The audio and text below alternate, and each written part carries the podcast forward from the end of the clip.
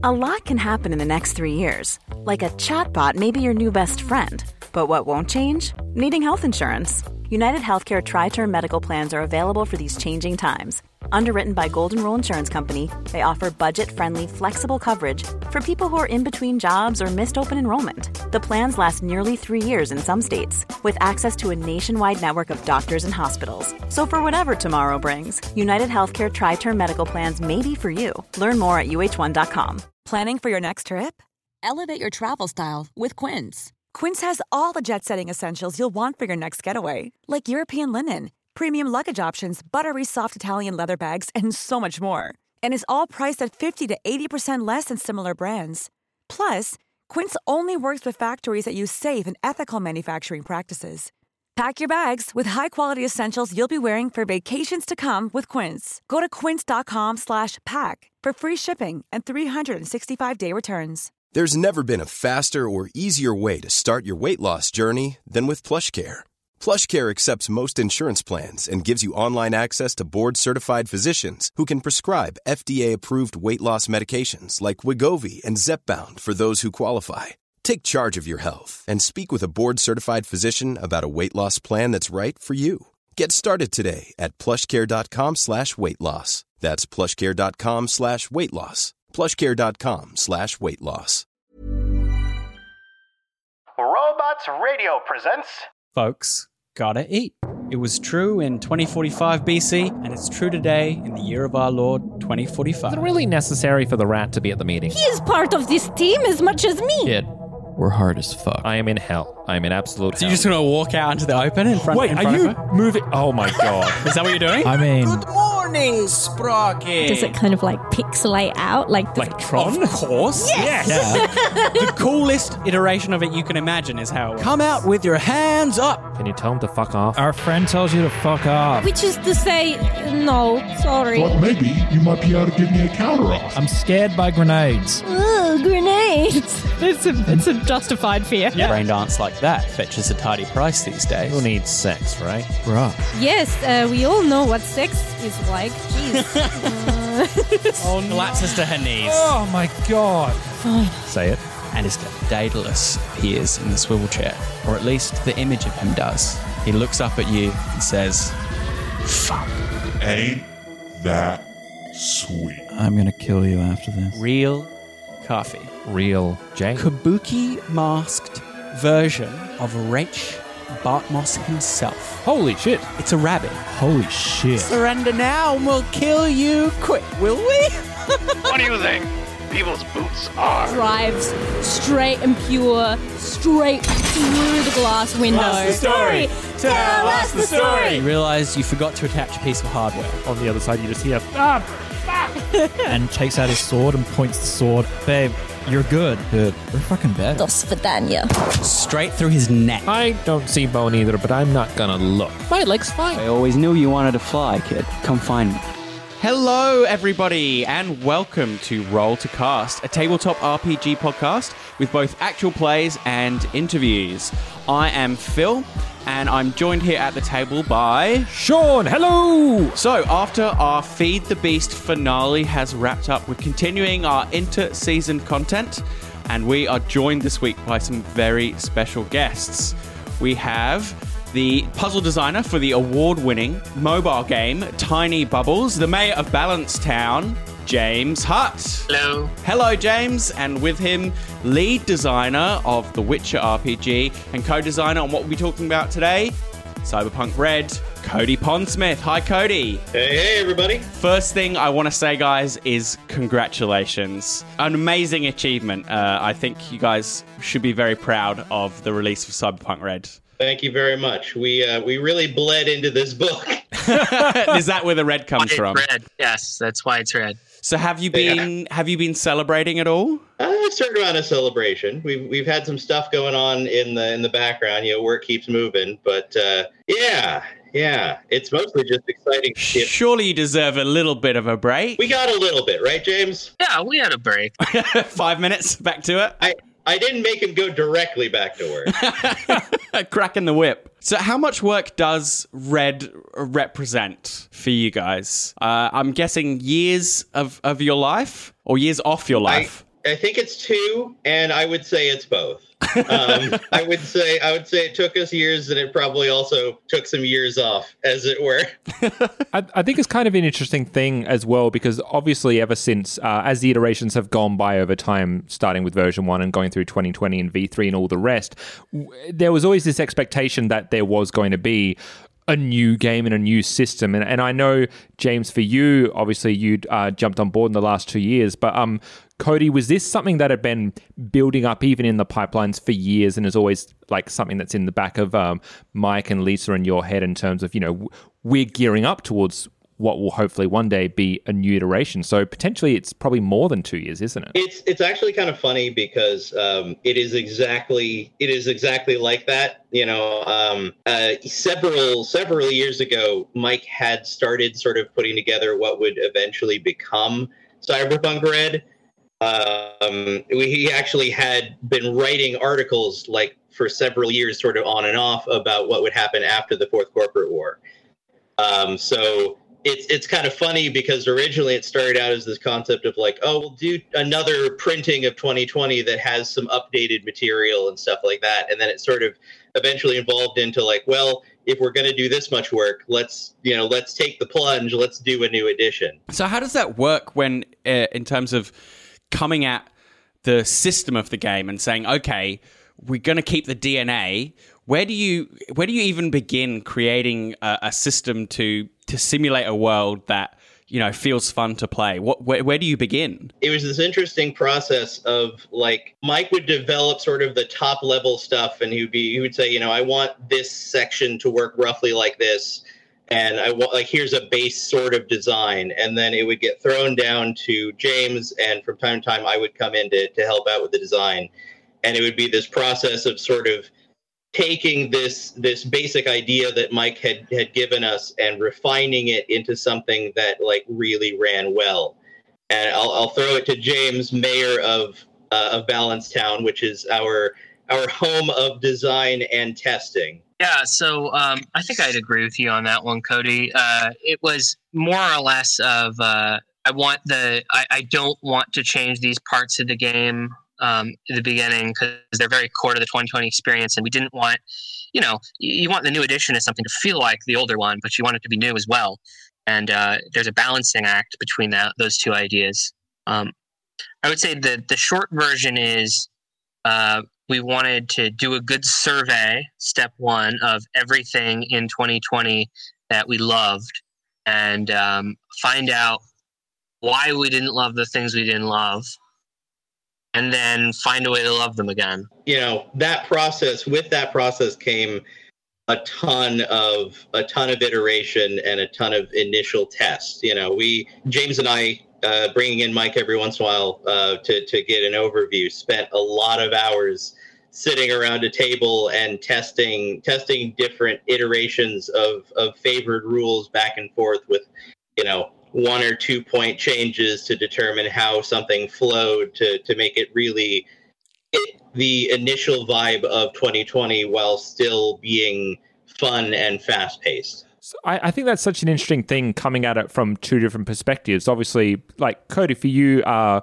growing up in a household of uh, tabletops, and James, you um, have a history. So I know when uh, just a couple of years ago you developed the game Triangulate, and one of the things that you were talking about in developing that game was the, the nature of accessibility, especially for, in that sense, strategy games. But um, both of you, do you feel the weight of having to find that balance in terms of you want to find something that is accessible to everyone without uh, potentially upsetting an established uh, history and fan base, which can stretch from Red and even as far back as The Witcher? These are franchises where you need to find that balance. So, how much do you kind of feel the need to strike that balance? Or conversely, is it more freeing that you have the ability to just try something new and different? Um, I, would say that uh, if you on initial thinking about it, uh, you might think that you have to make a choice between the two.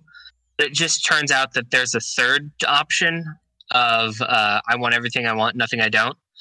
The problem is that that third option comes with a lot of work. it's very difficult. Um, yeah, it's easy to just you know toss everything out and say, "Oh, we'll do something new," but you lose stuff. You obviously lose stuff in the process, and uh, I, I can convincingly uh, say that uh, in this edition we uh, we tried to take that third option. Um, we between like keep the old, do all new. We tried to make the old new instead, and, and kind of keep it accessible to people coming at it fresh. Yeah, we spent we spent a lot of time going back and forth on that. Um, in the case of a lot of the sort of sub rules and bits of of um, gear in red, where there was sort of this understanding that we wanted to make sure that as much of the really cool stuff from 2020 and 2013 was carried forward while still working in a new way that would be accessible to people.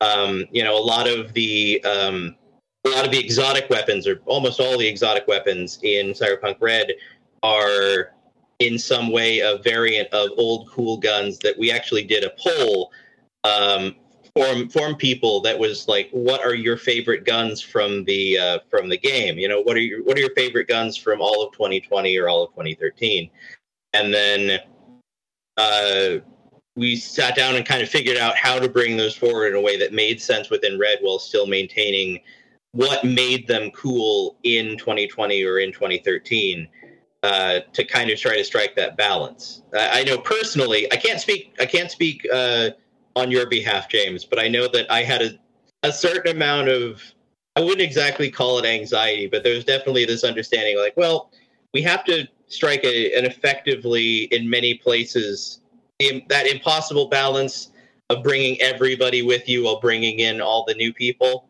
And we, I Mm-hmm. think we always knew there were going to be some people that we weren't going to be able to bring forward or weren't going to be able to bring on.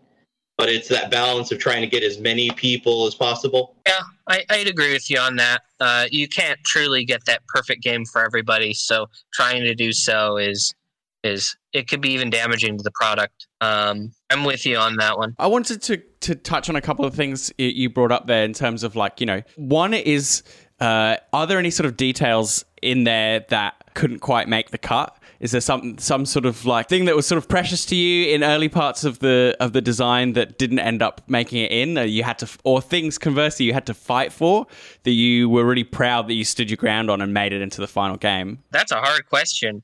Um wow. Uh, I would say that a lot of times initially I was in a like there'd be parts of the design that I'd want to keep from 2020, but I knew that game design has fundamentally changed in the past years. And so it was finding a way to do that same idea and have it not have to get rid of it, but instead reinterpret it. So a lot of those we get we got to take the third route of reinterpreting instead of removal. Mm, nice. Like with auto fire, uh, we got a chance to reinterpret it uh, instead of uh, removing it because obviously we couldn't remove it. You can't remove the idea of automatic guns, or did we want to? Right? Well, the three round burst was sort of ha- hanging around in the jumpstart kit, but that didn't quite make the cut. Is there anything you can sort of speak to that design wise? I will say that for that one, uh, we just replaced it with auto fire. We found a better way to do it. Yeah. And um, three round burst was kind of a shorthand for making assault rifles very dangerous in the jumpstart kit that makes sense and that people would understand.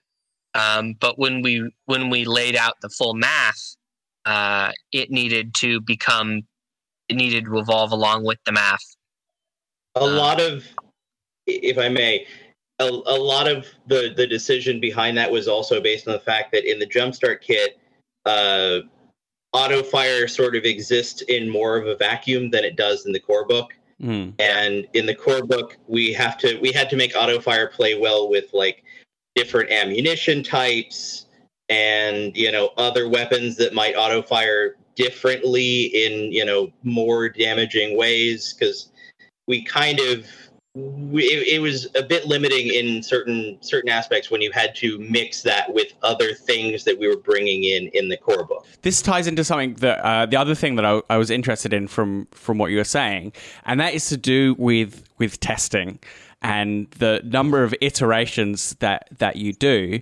You say you sat down, uh, you brought Mike in, you sat around the table uh, yourselves. You, you must have played different firefights with different weapons and different classes a, a million billion times. Uh, Just have to play a different character every time. Yeah. Does it ever? do, do you ever sort of lose sight of the fun, or uh, does it continue to sort of be fresh? kind of I'll, I'll speak here first though is it kind of it's it's a weird the, the process was sort of like we would get a task like we'd be sitting on like we want to make alternate fire modes work so now we're going to test alternate fire modes and that's how that is straight up how balance town came to be because we basically wound up at this place where we were back in the back of the office and we needed somewhere to test all this stuff so we set up this little we have we have like images of Balancetown, the various iterations, because we'd actually build out. James built this great little map on the table with uh, like um, I believe it was Dwarven Forge pieces.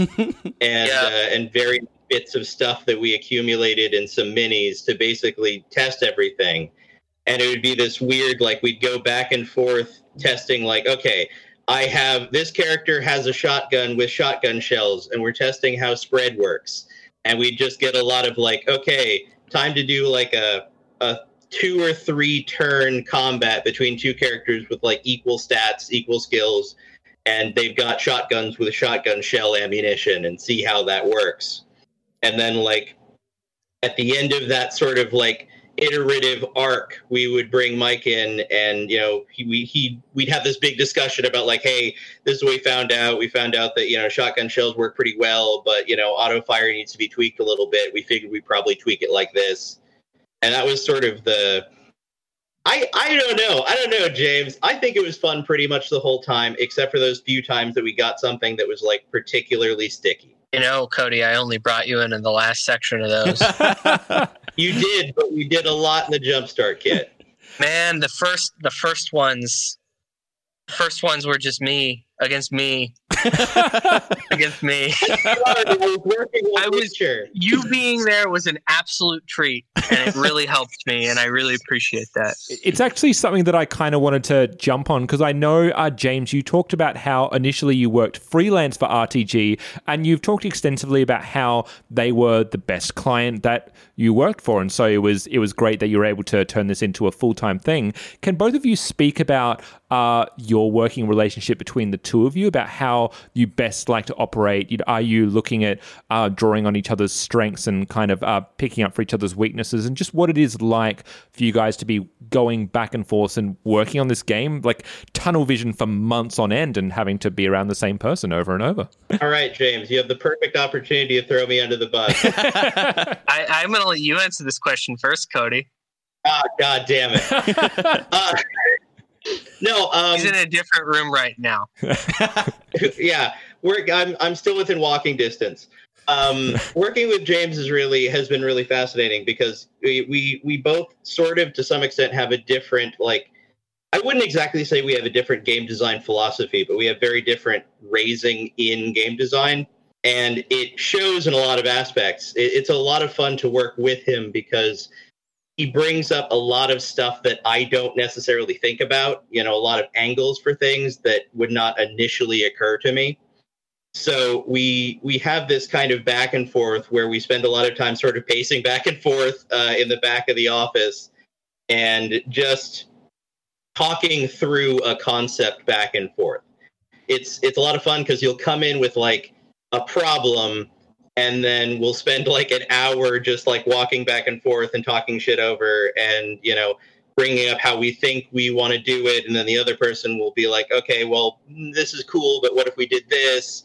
And it's a it's an extremely collaborative sort of brainstorming vibe which i think is aided by the fact that like i said we just have certain things that we think very differently about so we can sort of help prop each other up. I would i would definitely agree i think that uh our collaboration works so well because we have those different perspectives and we have different um, you know uh, design background upbringings as well.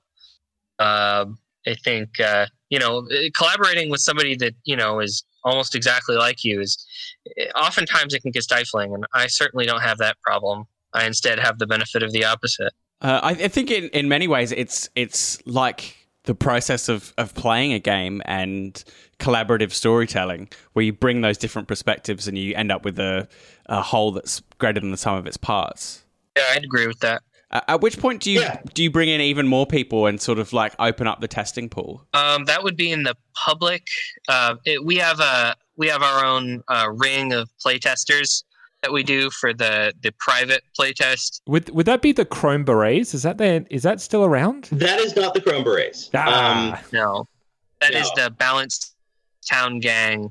Uh, Jay uh, works on for us. He's just so fantastic about um, getting all these people together to uh, help test the game after we have it at a place where we're ready to show people privately. And do you give them, hey, we need you to look at this sort of thing, or we need you to look at the social skills and how they work, or do you sort of let them attack that's a- it holistically and give you feedback? Oh, that's a really big question. Um, uh, how do you do play testing? Please tell me quickly in a sentence. Um, You're welcome. yeah, so uh, those big holistic tests are great for targeting places where people don't understand the rules.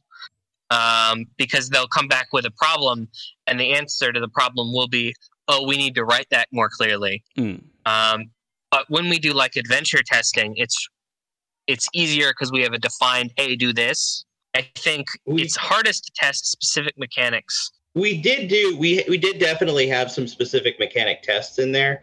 I remember towards the tail end of of finishing up Friday Night Firefight, uh, you and Jay put together a like a, a specific nomad and vehicle test where like the entire thing was like you have these vehicles you are on effectively like a, a big circular sort of obstacle track you, your goal is to be the last one standing if i remember correctly and that was Yeah, yeah, all was- vehicle testing Yeah, it was super hard to do those. Um, I think those were the hardest ones to set up because you're essentially writing a test scenario and a test. Yeah. The others have very natural experiments, quote unquote.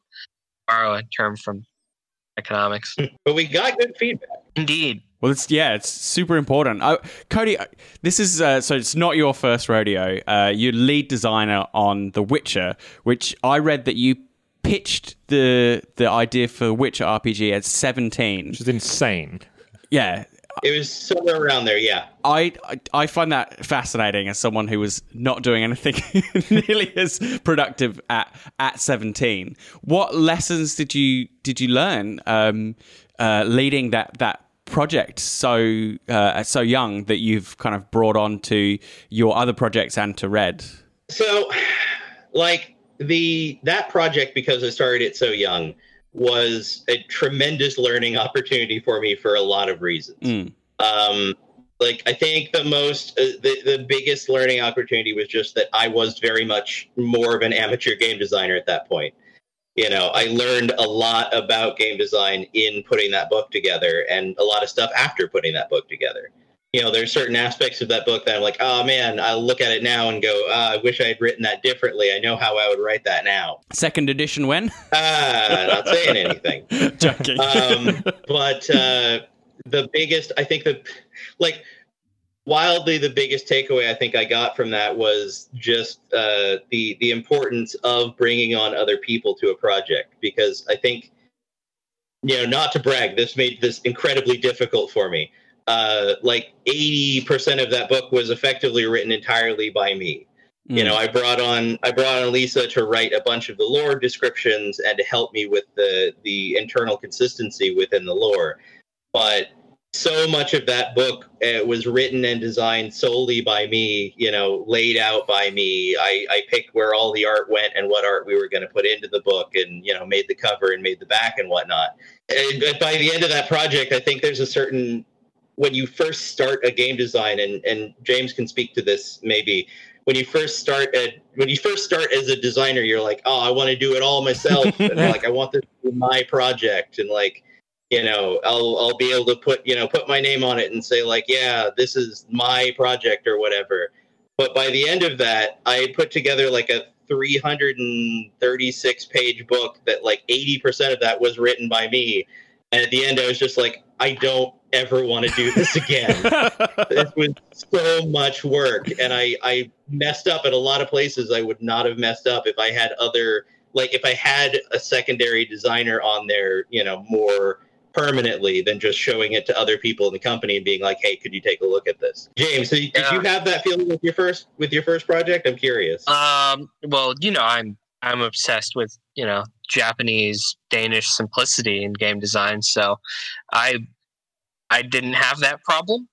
Uh, but I will say that the drive for sole authorship is uh, for me has been um, it's so that you can um, suss out what you actually did in the project, so that when you need to go get more work, you can say, "Hey, I did this. Hey, I did this." And uh, it would be really great if we could create a culture where, you know, hey, I collaborated with these people was more accepted as like, oh, that means something a lot. I, I find that, you know, collaboration is so important. And yet, uh, when it comes to, you know, getting your next job in the industry, it gets kind of bust thrown just a little bit, which is unfortunate. Really, it really is incredibly necessary. I mean, I the, the, you know that is like I said, that's a big takeaway from Witcher. You know, you you can make great things on your own, but it's easier to make great things if you work with other people. Uh, we can definitely Right, yeah, agree totally. with that. Yeah. Totally. I, I, I think this um uh, kind of is something that I want to touch upon as well as uh, uh, Cody. You've used a, a couple of times now. You've said you've talked about uh, things that you messed up on or things that didn't quite work out the way you anticipated. And James, I know similarly you've uh, talked a bit about how Triangulate with the uh, with the game that you uh, developed both in physical and in iOS form that it didn't quite go the way that you planned, but it had a big heart. And so there's clearly passion on both fronts. What I'm interested in is talking more broadly about uh, lessons that you took away from that you kind of apply broadly to future um, projects. So, like, what are some lessons in game design or even just being as players and being immersed in uh, tabletops and video games that didn't maybe pan out the way you want, but you learned valuable lessons and what they might be? I think that uh, I mean my a lot of I'd say more iteration. Um, like don't be afraid to really, really early iterate a bunch of different things and um, see if they're fun, even at a super micro level. Make a slice to see if that slice is fun before pouring a bunch of time into it. I think I've learned a lot about that. Sort of sketch, do lots of sketching before you sort of start to to fill in the lines. Yeah, yeah. Do a lot of early, early testing to see if it's worth spending more time on versus, you know, just trying to go out of the gate and make a perfect, beautiful thing the first time without screwing up at all. I screw up a lot first. I think if I if I can jump in here, James. Yeah, go ahead. I think my I think the biggest thing I took away, which was actually something that working with James helped a lot to to really show, was that there is there are a lot of places in in Witcher where I I learned as I was working on them and working on later Witcher products that like it is very much everything has to be in a certain amount of balance because everything interacts with each other. Um, there are a lot of places in the Witcher TRPG where you know, because of the initial, you know, we were initially the plan was to take the core system from Cyberpunk and change it to fit Witcher. There were a lot of bits of like very detailed, very simulationist design that in some places would conflict with or stack with other design that was brought in to simulate Witcher that either made it weird or made for like loopholes that really really clever players or horrible min maxers could have used to really like break things. So it, it really sort of hammered home home that if you're going to build a very granular or very complex system you have to be extremely careful about where those things can intersect with each other because i've seen I've seen four or five moments now where somebody has done something in a Witcher actual play that by raw they can do, but I never anticipated they were going to do. You know, I I wrote the rules, but I never anticipated that they were going to do that. Spe- you know, use that specific spell in conjunction with this specific effect. My favorite was Feels a lot like being a game master. yeah. Well, there was. I watched one of the first. One of the first uh, Witcher actual plays I watched. Somebody did this cool combo where they used um, a fireball spell to hit somebody and then killed them with the fireball fireball spell, but lit their body on fire. And then the next round, they used a separate fire spell to make that fire from the corpse leap onto another another enemy. And I was like, Oh, I guess God. they technically can do that. I hadn't planned for that. I like the idea of you sitting by a computer, just fingers steepled, watching intently, like just writing notes. Oh shit! what are they doing oh, now? God. there are also some weird things with just like making sure that systems work properly and you know are rendered in a way that they not only feel right but they work mechanically. But yeah, that's the long and the short of it. Something I want to talk about in Red a bit more uh, specifically but also uh, in, in, less of a kind of mechanics way. Something we uh, picked up on very early when we were preparing for our season is that Red has this really big shift in tone from 2020. It's a little less kind of oppressive. It's gritty and it's violent and it's dangerous, but there's kind of more hope. There's more scope for the players to uh, achieve things and make permanent changes to their own lives or other people's lives. Is that something that um, you did uh, or approached uh, intentionally, or is it something that sort of grew organically during the design? I think that um, since it's about putting the world back together, uh, essentially, um, there needs to be a general hope idea in there. It's sort of one size fits all seems like a good idea for clothes until you try them on. Same goes for healthcare. That's why United Healthcare offers flexible, budget friendly coverage for medical, vision, dental, and more. Learn more at uh1.com. Hi, I'm Daniel, founder of Pretty Litter. Did you know cats tend to hide symptoms of sickness and pain? I learned this the hard way after losing my cat, Gingy. So I created Pretty Litter, a health monitoring litter that helps detect early signs of illness by changing colors, saving you money and potentially your cat's life. Pretty Litter is veterinarian developed, and it's the easiest way to keep tabs on your fur baby's health right at home. Go to prettylitter.com and use code ACAST for 20% off your first order and a free cat toy. Terms and conditions apply. See site for details. Uh, it sort of helps that, you know, you see 2077 right over the horizon. Oh, looks like they succeeded in putting the world back together.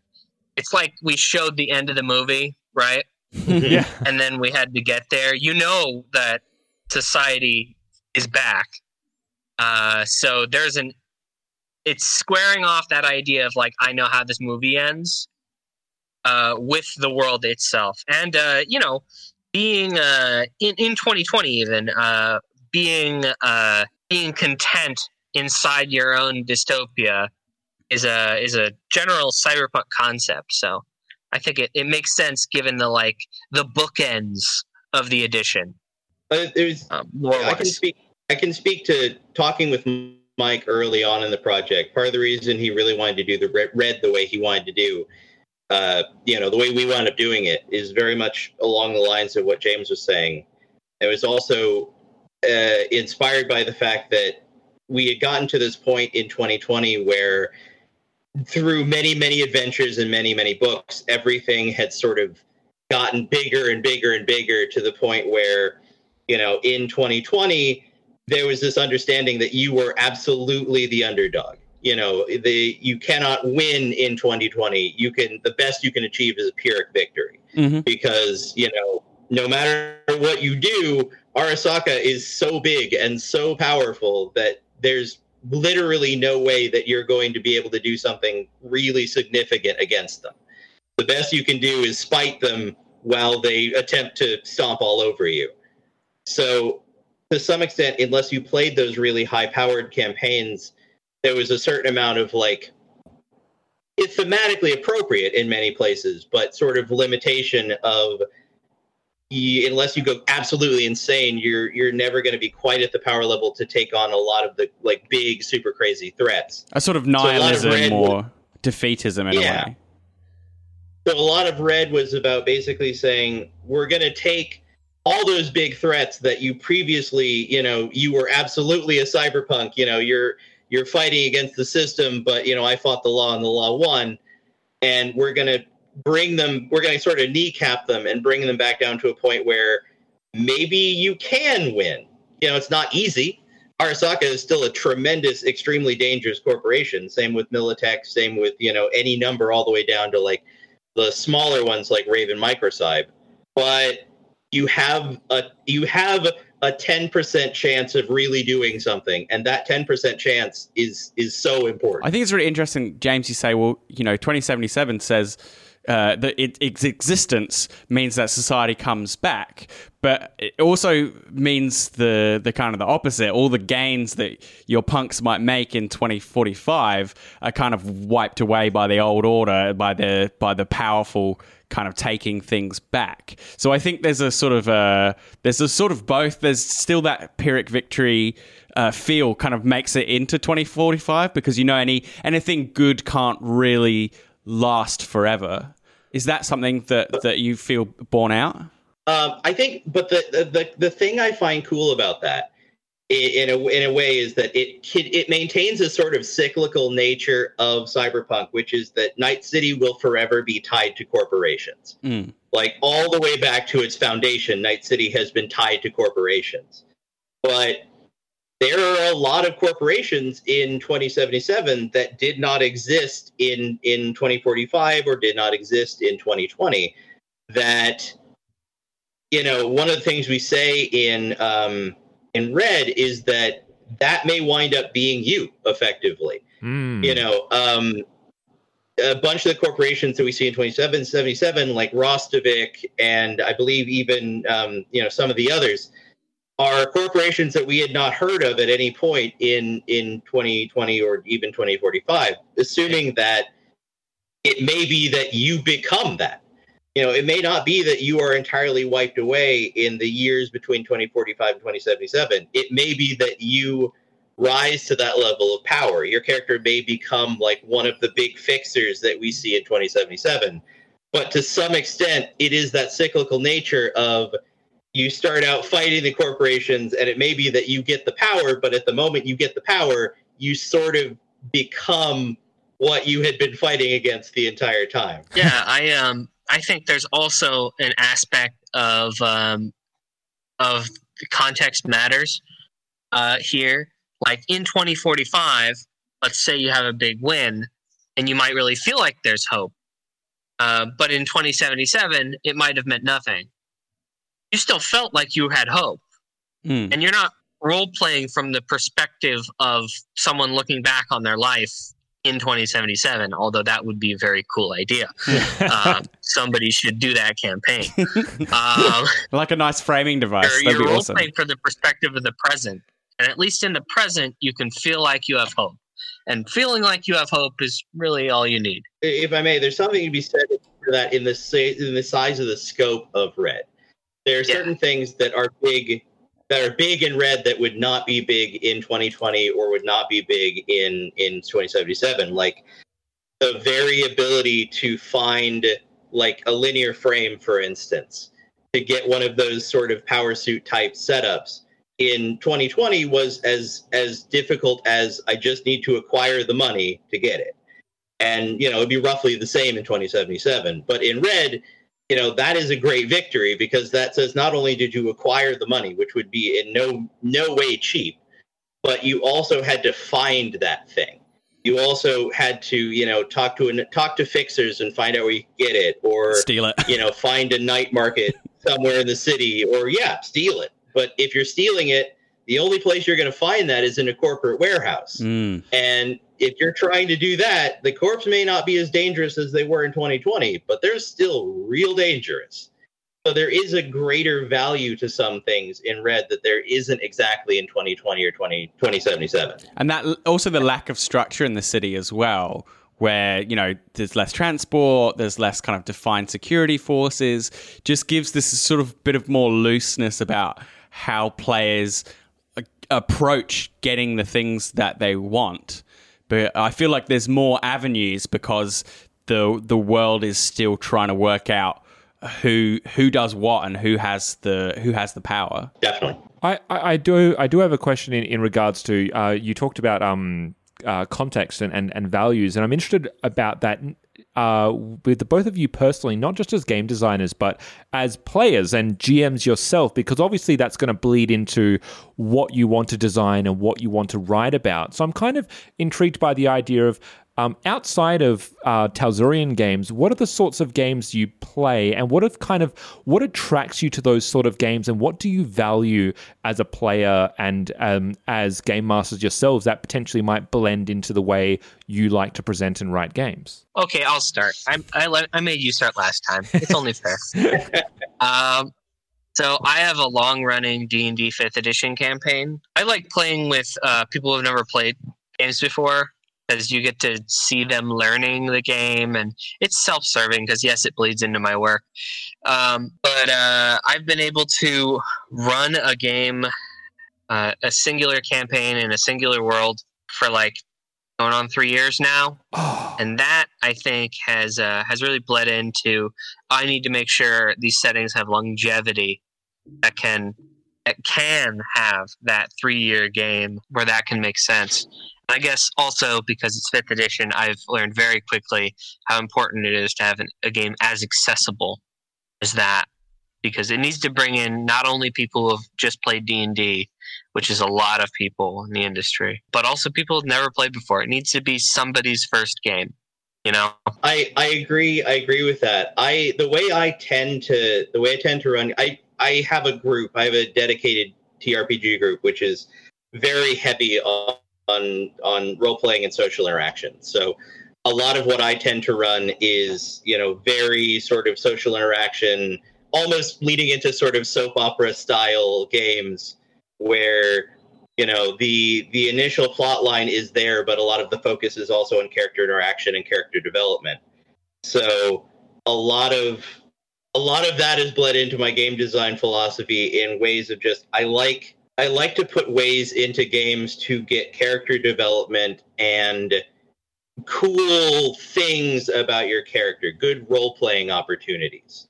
Something that you know you can start playing a character and then 20 sessions later you can look at your character and say wow you know things have changed. I have had character development.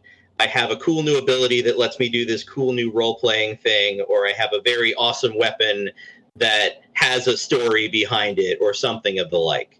I, I really strive to sort of give people that opportunity and help gms to create stories that have a lot of like character development and role playing opportunities as well as being fun to fun to play. We definitely kind of appreciate that. As as people who come from like a theater making background a performance background we like to sort of play in scenes and and uh, you know, bring in things like you know the the life path stuff or the the things in red that are there for for kind of flavor and for style. You know, you got the your, critical role table, like how it's Yeah, not just yeah. it's, It's not a just your arm gets blown off. It's how does it get blown off? What happens? How does that affect that person just by looking at them? Like it's it's all those little tangible details that just goes surpasses beyond just counting squares and just saying in black and white terms, well, this happens and this happens. Yeah, Like, not to say that people who play it like a board game are doing it wrong, Absolutely but I think, not. I think um, it's really good to have that and hear you say that you have that philosophy that you want to uh, marry those things together. Because in my personal opinion,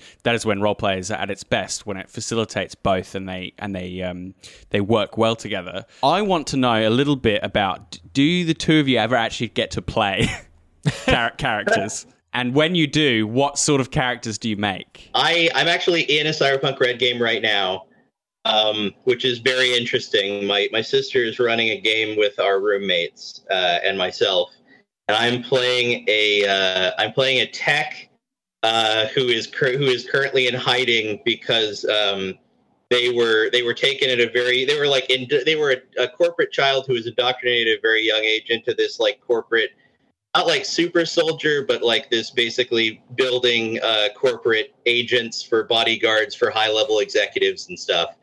So they're in hiding with this nomad group while trying to kind of avoid avoid the corpse they escape from while becoming a great inventor. It's very interesting to actually get to interact with the rules that you sort of had some amount of hand in in putting in and working with.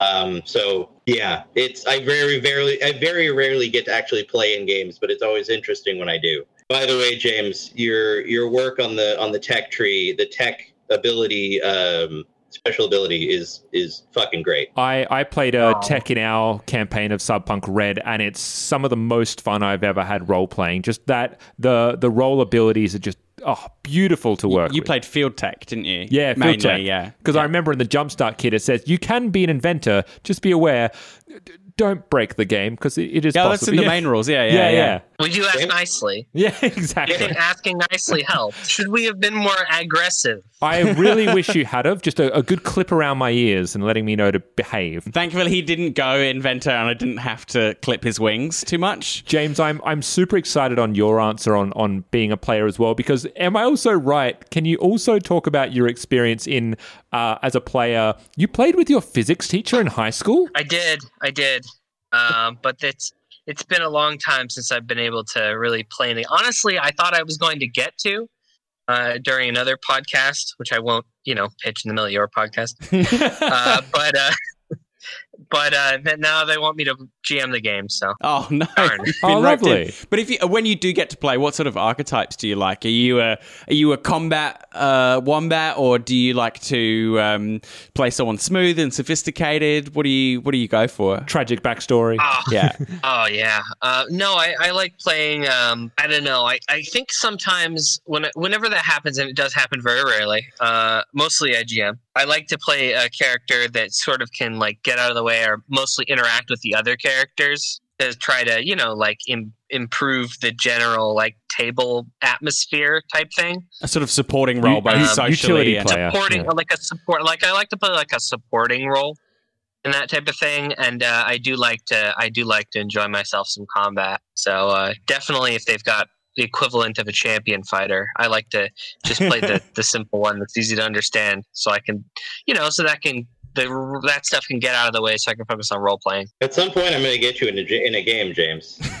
That's okay it's, i'm ready i'm ready i've got uh i've got all the test characters for cyberpunk red which one do you want me to run prepare for the uh, the horror of the uh, internal linear frame doctor who administers their own combat drugs. Oh Jesus!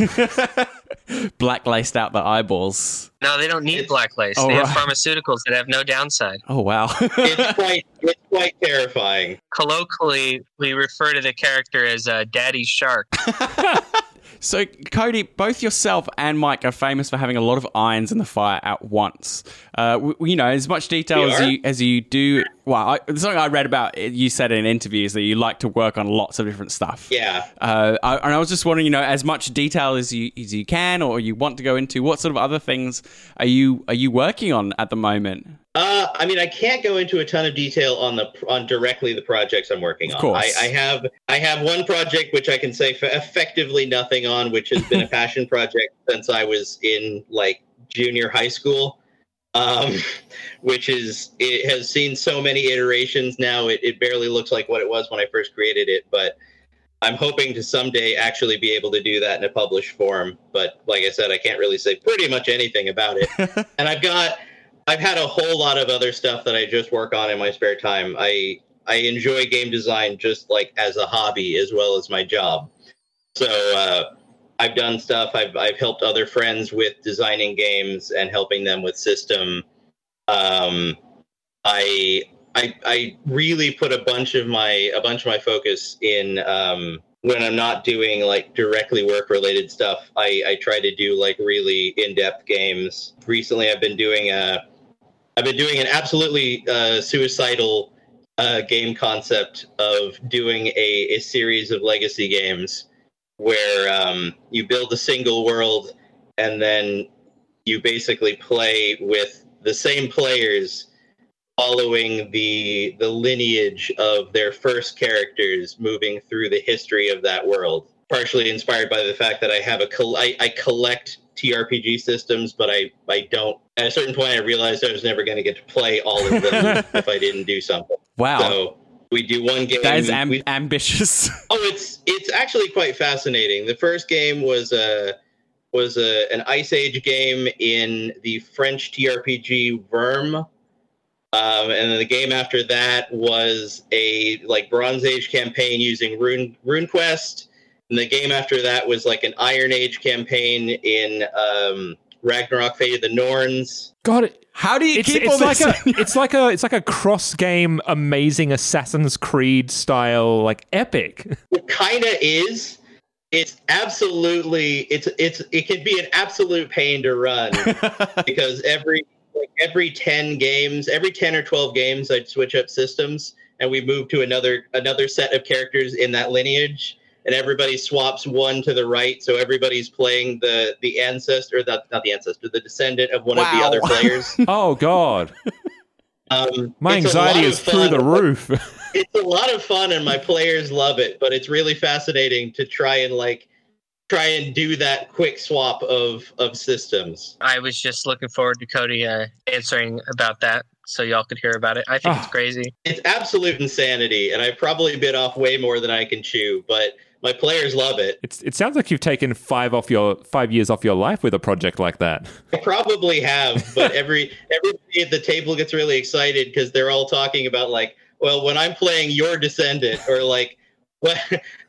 There's, there's a of afterlife in the setting. So they're like people get to talk about what their characters who are the ancestors of the current characters would think of what the current characters are doing. It really reminds me of, of one of my favorite novels, uh, The Years of Rice and Salt, which follows uh, you know characters with the same uh, the same souls. Essentially, they're they're re- reincarnated. So that's really really fun to see such a huge concept make its way into a game. it's something interesting Again, I know that detail is not something you're you're going to drill down into, but in a in a broad sense, this definitely isn't the end of the journey for Red. This is the first step. There's I know there's at least one kind of more book on the way. You see uh, with the reception this has had, uh, you know that that Red. I, I think it will, but you know, how do you feel about the future that Red has? I think Red has a great future. Uh, It's been amazing uh, seeing the game come out and seeing all the stories on the Reddit. It's been an absolute blast for me. I think that it would be very strange if we only put out one book supporting this line. Oh, what a power move, by the way. You just do the core book and then just close up Talsorian. Just right, we're doing Mekton now.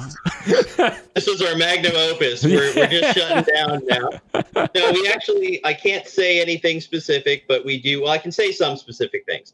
We do have a, number of things that we want to do. What we generally, a lot of our design process here at Talsorian is once we've come up with the, with the core book, uh, whoever is the lead designer, in this case, Mike, usually has like a bunch of ideas of of supplements that they want to do and then we kind of decide when and where and how we can do those various supplements it's the same situation with witcher but yeah at the moment we've got we've got a a um, a book called black chrome in the works which is going to be a gear book for the core book which is going to bring in a bunch of new interesting stuff for your players to mess with we've got some other stuff in the in the line that I can't quite talk about at the moment. Tons of new weapons. Tons of new weapons are on the way. Oh.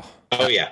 Uh, my sort of my favorite book of the original run was was the Night City Source City book. Source book, yeah. It's just I love all the extra extra detail and the extra texture that went into there, and I can imagine that that's something you really you you'll be keen to get into as well at some point is to is to flesh out the minutiae of the the the, the playground of, that people get to run around in. I obviously I can't say that we're going to do uh, a night, of course, but I would consider it extremely strange if we didn't. Yeah. I, I think for myself, what I'm, I, what I cannot wait to get my hands on is I just love reading campaign books and adventure books, and I'm really because like I remember reading a, a 2020 book where it's like, what this? It's an underwater prison, and the whole point is to try and escape. This is absolutely bonkers. I love it. So I'm really like just raring to go to kind of get into the mind of some of the designers and writers and just see some of like the insane pre-made modules that you guys come up with. We got some really good ideas, and I think the nice part about Red is that we have so many ideas that were touched on in the in the core book that I know I have a lot of things that I want to expand on at some point. Like we talked about stuff like the deep downs, which are the um, the underwater cities uh, off the coast of various continents, and I'm still dying to do a book about the High Riders, who are the the space faction and stuff like that. Uh, So- the the LEO uh, settings. Yeah, yeah. That that's really neuromancer to me. I really like that idea of exploring Also, that stuff. you know, feel free to feel free to set a campaign in Australia. We won't say no. like, love to know what's happening in 2045 here. it's not great, but it's not terrible. my recollection. Didn't we? Didn't we? Didn't we? There's a paragraph, right, Cody? What page is that? Uh, I I don't know if there's a paragraph directly on Australia. Um, I know that if I remember correctly, Australia gets hit really hard by uh, by what's it called? God, I'm, my my entire brain is shut down. By a giant kangaroo. Barely- it, gets, it gets solidly hit by uh, climate change, which leads to a lot of nasty We're things. mostly desert already, so yeah, yeah. That, that kind of reflects real life, so I can buy that. yeah, that's right. Thought you guys were making fiction, not history. well, you know, we like to dabble in both. So it's interesting. You have this sort of speculative world, but it's also sort of split from history at like the nineties. So uh, do you do you have to balance those those things of like trying to make predictions and also kind of keep it internal? all I can say is that we we have we have an interesting history in cyberpunk of the the the the time where that primarily comes into play is brands. You know, in more recent years, we've kind of stripped out all of the stuff, but in 2020, we had a lot of brand name stuff because those companies existed during the time period before we split off. We have a fun time with like what things could possibly still happen in the cyberpunk world. I mean, that's as, kind of as much as I can really say. I always thought that uh, it was all accidental. It was all just trying to create a realistic setting that ended up being a little too realistic for its own good sometimes in limited As amounts. as I can speak to the in that case, it, it weirdly, it's less. I think in a lot of cases, it's less accidental um, than one might think. You know, a lot of, like I said previously, a lot of this stuff, a lot of the foundation of the alternate timeline stuff is based on Mike doing a lot of research on current events and and historical sort of the flow of history, as it were. A lot of that, a, a lot of the like, a lot of people talk about Mike being like quote unquote prophetic and stuff like that, which a lot of that is just, you know, Mike does a lot of research on stuff before he before he puts anything to paper. Yeah. Well, I hope for all of our sakes that you do get some of it wrong. Uh, yeah. Um, so far, we're in 2020, and we've managed to avoid uh, we've managed to avoid the horrible effects of the of the collapse. And all we have to worry about now is is uh, Amazon and Google starting the fourth corporate. war. yeah. Yeah, absolutely nothing has gone wrong in 2020. You're absolutely right. That's correct. Yeah. Thank you so much, uh, both of you, for giving up your time today. Uh, some really amazing and fascinating insights, uh, both into Red specifically and the the process and the creative process and relationship you have. I want to reiterate our appreciation and our congratulations on uh, the achievement that is Red, uh, and I hope it, it goes on to uh, all the success that you hope for. Well, I'm really glad you guys had a good time with it. That's our number Thanks one goal. for, thanks for having us on, and congratulations on your season. Oh, thank you so much. Um, we really appreciate that. We also just wanted to uh, draw this uh, p- part of the podcast towards anything that you'd like to draw attention to. Is there any places uh, that we can find you on social media? Or obviously, Cyberpunk Red is out and available to purchase now. But is there anything else you'd like our listeners to to be uh, drawn towards? Well, uh, you can find us at rtalsoriangames.com. Um, we've got a blog site where we put up new information a lot of times about the stuff we're working on. And we have a store site. We have, you know, Twitter and Instagram and Facebook and stuff like that run by our our wonderful social media manager, Jay Gray. He posts lots of fun stuff on our Twitter. The illustrious Jay. Yeah, mostly keep keep your eyes peeled for for new stuff. You can go support your friendly local game store through the Bits and Mortar program they're a part of it. It's really easy to get them to sign up, and if uh, you get them to sign up and you buy the physical book with them, uh, you'll get a PDF for free. So if it, if it wasn't made abundantly clear, Cyberpunk Red, the core rulebook, is out now. It is available. Oh, yeah. Depending on where you are in the world, the physical copies would definitely be coming your way if it is not already there. I know here in Australia we've got a, a, a slight bit of time. Bit of a wait, yeah. But the PDF is still available. You can you can still get your eyes and, and hands on it one way or another. And uh, I would I would say you know there's also a, a growing community. You can start at uh, with R. Talsorian uh, Games' as socials, but um, I'm sure that will lead you into other people who are out there playing the game and um, on their Discord, they're talking about it. There's a big community now taking shape, and I think everyone um, who's interested in this sort of thing should go out and be a part of it. And also, uh, the last thing that we uh, need to announce as Roll to Cast is what is coming up as of next week, where we will be beginning our season four, which will be uh, myself in the Keeper's Chair diving into the wonderful world of Pulp Cthulhu. Ooh, that's going to be fun. It's a manic ride. There's a lot of silly accents. None of us are playing Australians. um, but yeah, w- once again and finally, thank you so much uh, to the both of you, James and Cody, for coming on and spending time talking to us. We really appreciate it. It's been a lot of fun. Oh, I had a ton of fun. Oh, me too. Bye and take care. Stay safe. I've been Sean. I've been Phil. And you have been James and Cody, haven't you? yes, yes, we have. I'm I like it.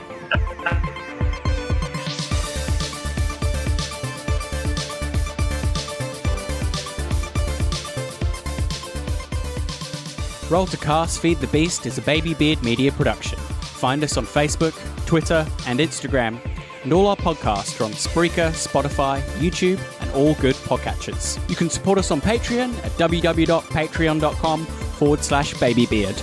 Cyberpunk Red and all associated properties are trademark of R. Talsorian Games. Used with permission.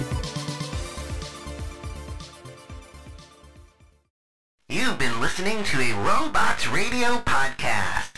Smart shows for interesting people. Check out all the shows at robotsradio.net. My name is Brian Burton. It's been 26 years since the bombs fell. And since I've left the vault, I've been trying to rebuild. This isn't the Appalachia that I remember. There's so much more to everything going on. And I promise to find the answer. So if you're out there, if you're listening, just hone in on these coordinates. Remember, there's a place for you at the end. Omega. The Omega broadcast Fallout story is available on iTunes, Spotify, and many great podcasting sources. Mom deserves the best, and there's no better place to shop for Mother's Day than Whole Foods Market. They're your destination for unbeatable savings, from premium gifts to show-stopping flowers and irresistible desserts. Start by saving 33% with Prime on all body care and candles. Then get a 15-stem bunch of tulips for just $9.99 each with Prime. Round out Mom's menu with festive rosé, irresistible berry chantilly cake, and more special treats. Come celebrate Mother's Day at Whole Foods Market. Planning for your next trip? Elevate your travel style with Quince. Quince has all the jet setting essentials you'll want for your next getaway, like European linen, premium luggage options, buttery soft Italian leather bags, and so much more. And it's all priced at 50 to 80% less than similar brands. Plus, Quince only works with factories that use safe and ethical manufacturing practices. Pack your bags with high-quality essentials you'll be wearing for vacations to come with Quince. Go to quince.com slash trip for free shipping and 365-day returns. Hi, I'm Daniel, founder of Pretty Litter. Did you know cats tend to hide symptoms of sickness and pain? I learned this the hard way after losing my cat, Gingy. So I created Pretty Litter, a health monitoring litter that helps detect early signs of illness by changing colors, saving you money and potentially your cat's life. Pretty Litter is veterinarian developed, and it's the easiest way to keep tabs on your fur baby's health right at home. Go to prettylitter.com and use code ACAST for 20% off your first order and a free cat toy. Terms and conditions apply. See site for details.